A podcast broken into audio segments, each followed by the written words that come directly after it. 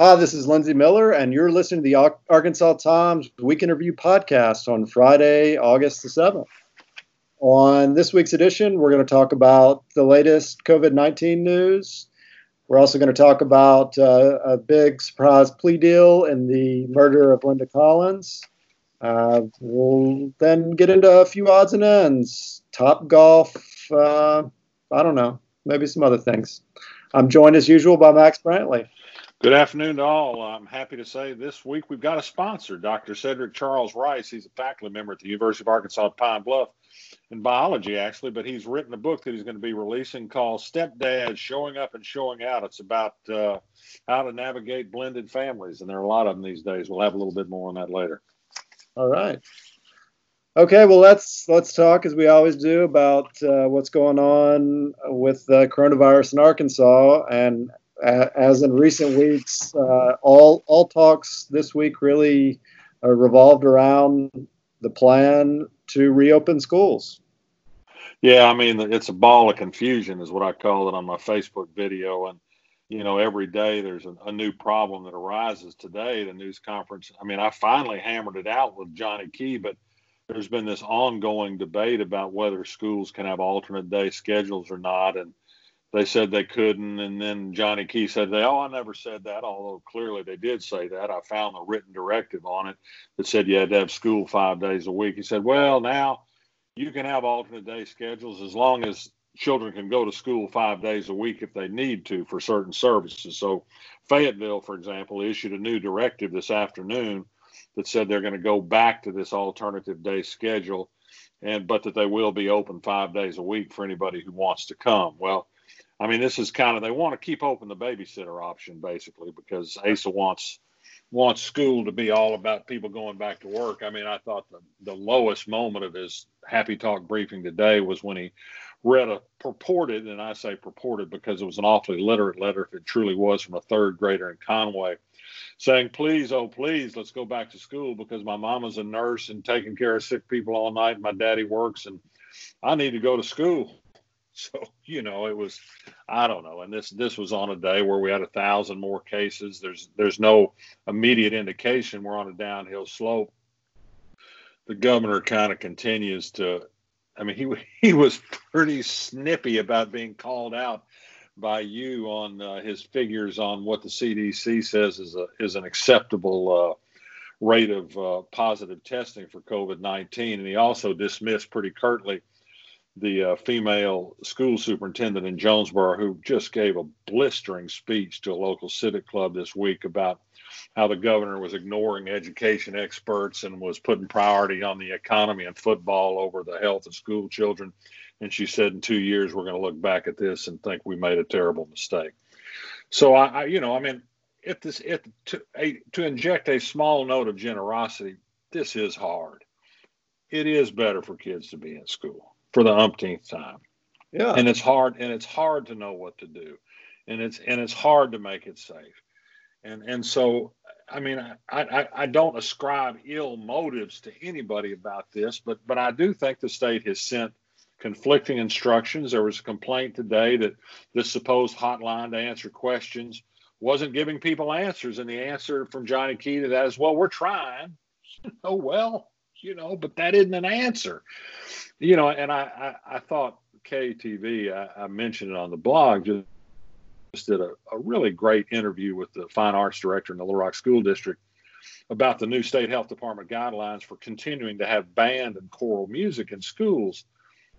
And and and I credit the fine arts guy who's a saxophone player for being very diplomatic by kind of saying this will be really a challenge. Yeah, yeah, to put it mildly.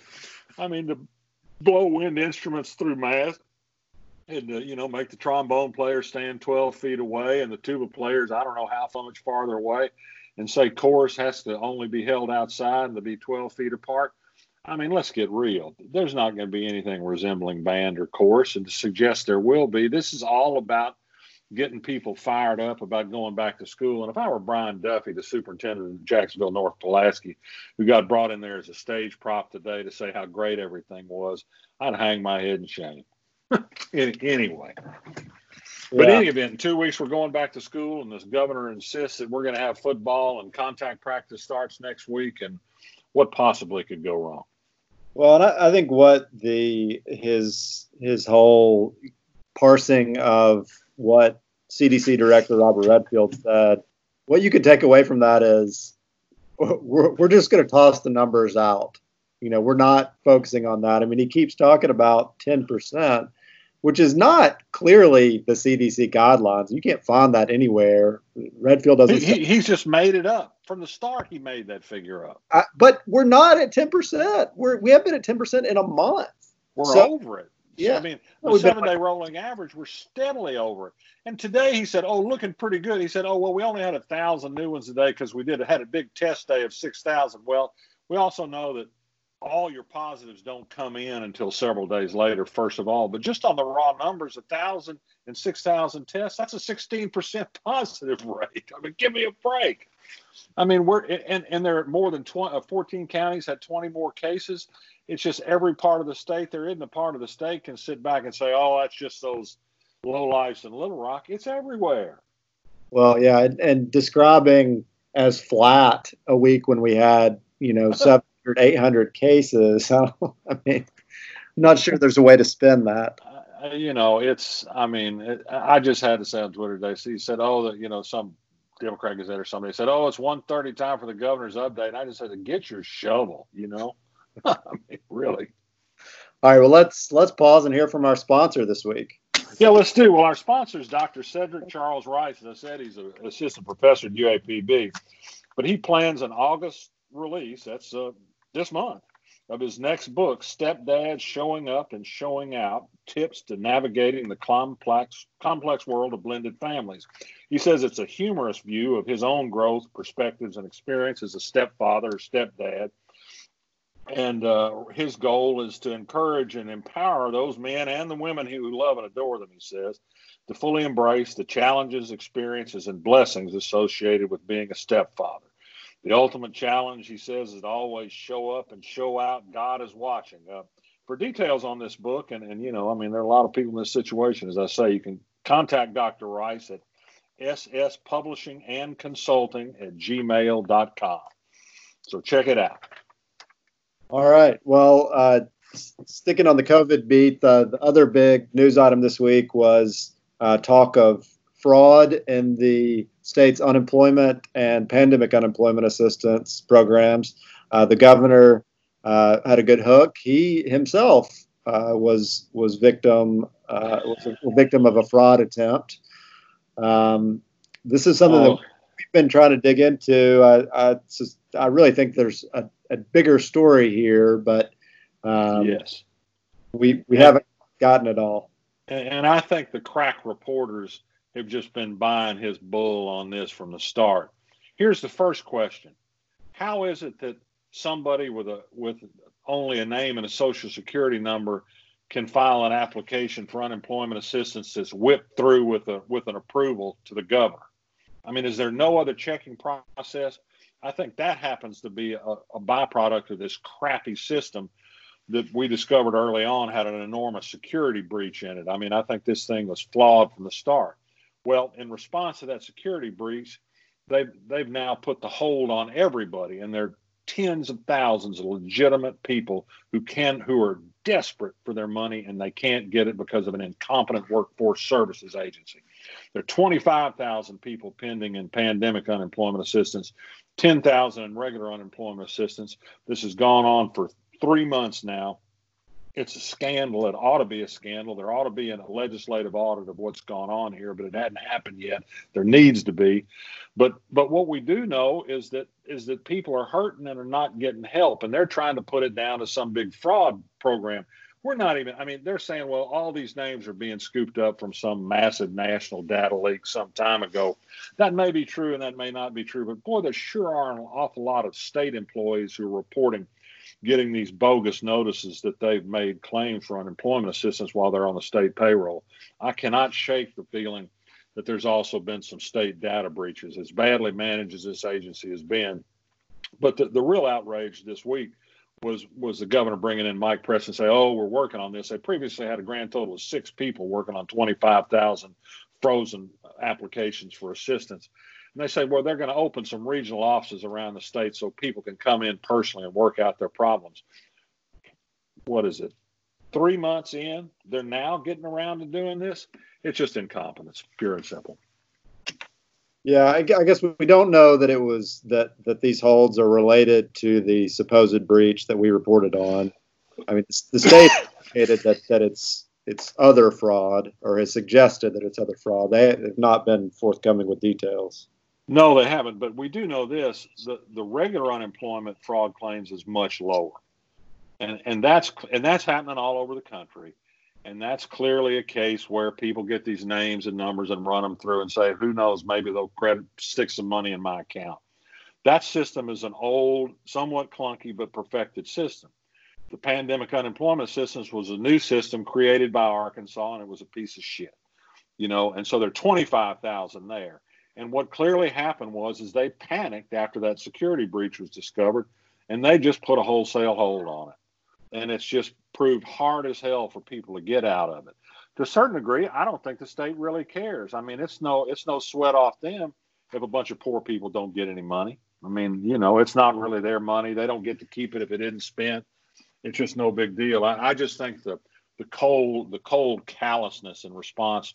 I've sent them names of any number of people who give phone numbers, names, addresses, jobs, social security numbers specifics of their situation, and they're told, "We're going to get back to you. We're going to get back to you. We're going to get back to you," and they never get back to them. All right. Well, let's move on and talk about what in uh, normal times would have been uh, the big story of the week, and that's uh, Rebecca O'Donnell pleading guilty uh, to the murder of Linda Collins. Uh, this was a negotiated plea that kind of just popped up uh, unexpectedly this week. Well, it was unexpected that it popped up this week because she'd been not showing any resistance to negotiate before. Uh, however, I mean, I think they had her.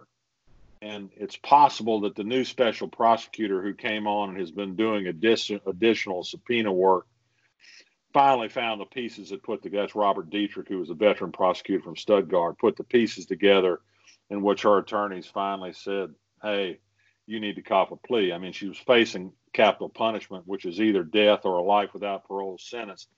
She ended up with a sum total of 50 years and is parole eligible. I mean, in theory, oh, and I don't know, in 30 years, perhaps about when she's 80, uh, I think as a practical matter, given the nature of these crimes, her odds of parole are not good, but at least they exist and at least she won't be killed. Uh, and you know, and if she lives to be 99, she'll get out.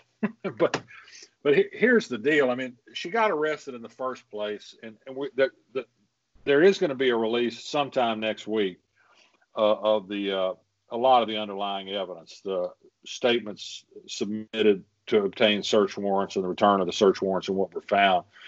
That'll provide a little bit more about this crime. But what little has been released and what a little bit more I've been able to find out paints a pretty clear picture. Rebecca O'Donnell was a longtime friend and campaign worker, like a sister to Linda Collins, the Republican state senator. Uh, she, uh, O'Donnell, and her fiance uh, had become so close to Collins that the fiance had her power, financial power of attorney significant enough that he once tried to deposit a half million dollar check in her name. Uh, legally, by the way, I'm not saying that. Apparently, he, she was, he was authorized to do that by Collins. So they had a close and intimate relationship that included financial relationship. And the Linda Collins' son said what had been suspected all along that Collins found out that O'Donnell was taking advantage of her in some some fashion, stealing from her money, goods, I don't know what. And uh, and in fact, when she got charged with additional charges of soliciting murder when she was in the jail in Jackson County, she said, "Listen, if you'll kill these people I want killed in this case, you can pay yourself out of some of the gold from Linda Collins's ex-husband after after they rubbed him out, I guess." Well, uh, but in any event, the arrest was originally made because uh, they found in the cloud some uh, video from Linda Collins' home security camera, and this this is how that happened. Uh, Rebecca O'Donnell apparently tried to remove the camera. she put the camera in her purse, and unbeknownst to her, it was still recording. so not only not only did it catch a picture of her removing the camera, I'm told pretty reliably that that camera video also captured a picture of a bloody knife, which uh, most likely was used in the stabbing death of Linda Collins.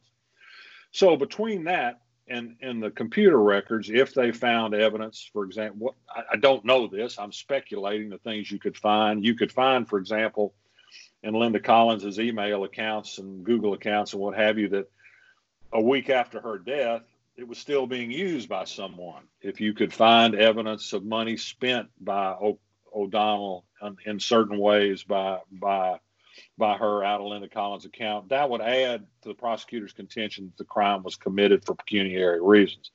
And between the video was always the thing. And she didn't have much. Her problem was she didn't have much to argue. In the end, I think her attorneys got her a pretty good deal, all things considered. Both the Linda Collins kids said, you know, we would have liked a tougher sentence, but this brings an end to it, and it she'll be in jail for an awful long time, and this kind of brings an end to it all. And so, you know, I don't think they'd have done the deal without their approval, and so that's where we are. The the the revelation of the evidence will be interesting. The, the other interesting factor in this, I almost hesitate to mention it because it's so crazy, but throughout the Collins uh, murder case, there's been this steady drumbeat of conspiracy theorism. It's been propagated by local right wing radio talk hosts and also by Senator Alan Clark, who was a big friend of Linda Collins. And he's been saying all along, or suggesting all along, that Rebecca O'Donnell was being framed, that Linda Collins was murdered because of dangerous things she knew about child trafficking and abuse, and and there were dark intimations that oh oh some you know involving judicial misconduct and all manner of things. And unfortunately even this right-wing radio host on his show yesterday said well you know i got to tell you it looks like basically i was wrong about that framing job. If you got somebody who said they'd kill somebody they probably did it. And several of his nutty callers called in to say oh no I, I think she's taking the fall for somebody else or she walked in on the crime. And i mean this won't go away. You can never satisfy conspiracy theorists. But it was kind of funny to listen to. But even this guy said, "Oh, you know, I don't know. I just don't think I accept a 50-year jail sentence to protect somebody else." You know, which pretty blindingly clear logic for once out of Doc Washburn. But but anyway, so but I don't think we've heard the end of this. Uh, Alan Clark is still convinced that the state police somehow improperly got got possession of Linda Collins's computers and he claims that she once said, "Get my computers because that's where all the goods are. If anything ever happens to me." And so, even if he gets it all, I'm sure he won't be satisfied. So the, the notion that this puts an end to it all, of course, it ne- it never does. But it'll it'll make a podcast for somebody someday. All right. Well, just a few odds and ends uh, before we wrap up. Uh, convicted lobbyist Rusty Cranford uh, gets uh, be in home confinement for the rest of his sentence because of the coronavirus.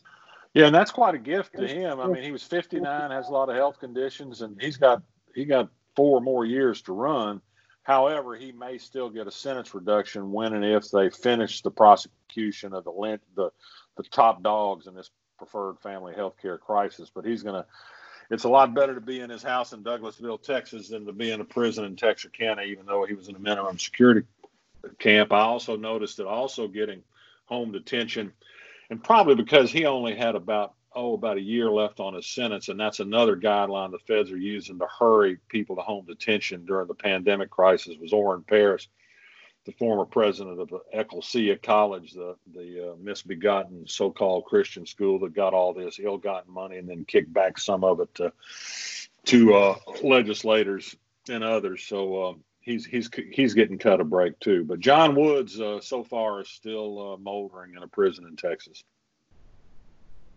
Uh, and finally, he's, he's, go ahead, go ahead. That's uh, well, finally, uh, the the bids were due this week for uh, for a entertainment golf entertainment golf. Yes, don't call it top top golf. Charles Blake will curse you till the till the end of time if you say Top Golf had anything to do with his bid proposal, despite the fact that his boss mayor Frank Scott has been talking about nothing but Frank Golf, Top Golf for the last year and a half. But yeah, so, anyway, no uh, no bids were received. Right. So does that mean that that it's a done deal? Well, I, I, hope so. I mean, it, it was so overwhelmingly rejected by the community at large that it's hard to think they'll come back with an idea to lease parkland to Topgolf. Now, might they propose some incentives of other sorts to Topgolf? Other cities have done that. The mayor may want to do that. There was a city that gave them a rebate on sales taxes. That's a different that's a different argument. Happy to hear that should it ever develop. I mean, Topgolf is apparently a popular thing now. Big chain operation, sports bar and driving range, and I got no no quarrel with Top Golf. But you know, I I hope and Frank Scott hadn't really granted any interviews on this. I think they're really sore about it. I, I think I mean Charles Blake clearly I think represents the thinking of the administration, they just think it was unfair and that people trash Top Golf and that and that it was just it was just an idea to talk about. And although the selection committee were all all Frank Scott's people, and I mean I, I have every indication that this was slated for a fast track if only they could somehow persuade the city board. But I think that was going to be a hard a hard hill to climb, and and it's again it's sort of a it's a commentary on political judgment here uh, that I don't think if you have an issue that by all intents and purposes, and there's some people argue that legally this shouldn't have been put out for bids without pre-approval on use of parkland by the city board. But that aside, I think if you have an issue where you're expecting to need a city board vote, that you should have brought some of them into the fold on the front end, and that just didn't seem to have happened. And so, you know, they, they can blame the media and unfair coverage and whatever all they want, but I, I think there are victims of their own handling of the situation. But the mayor, as I was about to say, hadn't talked publicly about this, but he did put out some stuff on Twitter yesterday saying he's committed to the the park study plan that had a lot of ideas about reuse of War Memorial and Hindman Park. Had some ideas about raising money to do some things, and he's committed to doing that. And I think that's a better way to go. I mean, I suggested yesterday, and that yes, that there are a way to do public-private partnerships that aren't heavily weighted toward the private and get benefit to the public. We could get a sponsor for a soccer field in War Memorial Park. We could get the Walton family, which mostly likes to tear down Little Rock, to send some money down here to build a bike type attraction in Hindman Park or War Memorial Park. I bet there might be a bank somewhere that'd like to underwrite an amphitheater, a small amphitheater for entertainment venue, open to the bandstand in War Memorial Park. I mean, I think I think the problem always was that the mayor seemed to have picked this one single idea an 18 acre sports bar with acres of parking lot and, and, and, big fences and lights is the way to, to monetize the parks. And I just think it's a bad, I, I mean, Charles Blake says I was biased.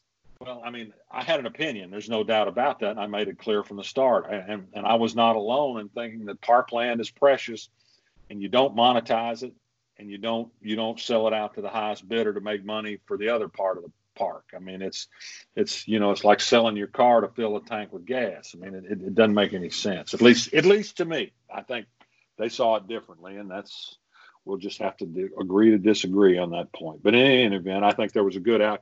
I think the simple thing that happened was is the atmosphere was so clearly negative is that Top Golf and the mayor agreed, or Top Golf singularly decided uh, it would not be, or or or another company similar to Top Golf, let me say, and and in obedience to Charles Blake, uh, decided this was not a good time to go forward with this idea.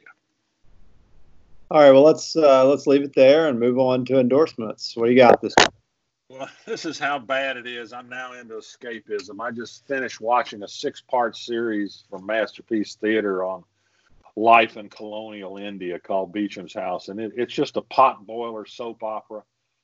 But what what it what I loved about it is I've been to India, and it was one of the transformative experiences of my life. And it, the the settings, the buildings, the culture, the the costumes, the beauty of the place. I mean, it.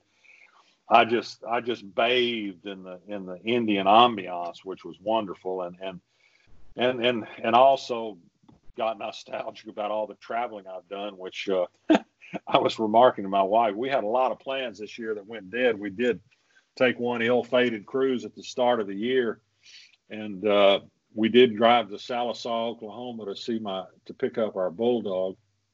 And so, in this, when the end, when 2020 ends, it looks like the sum of my travel will be a trip where I wasn't allowed off the boat except in Guam and a drive to Sallisaw, Oklahoma. Not exactly what I'd not exactly what I'd expected.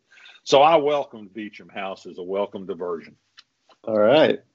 Uh, well, uh, first I want to make a plug for our new uh, cultural pass offering that the Arkansas Times has out there.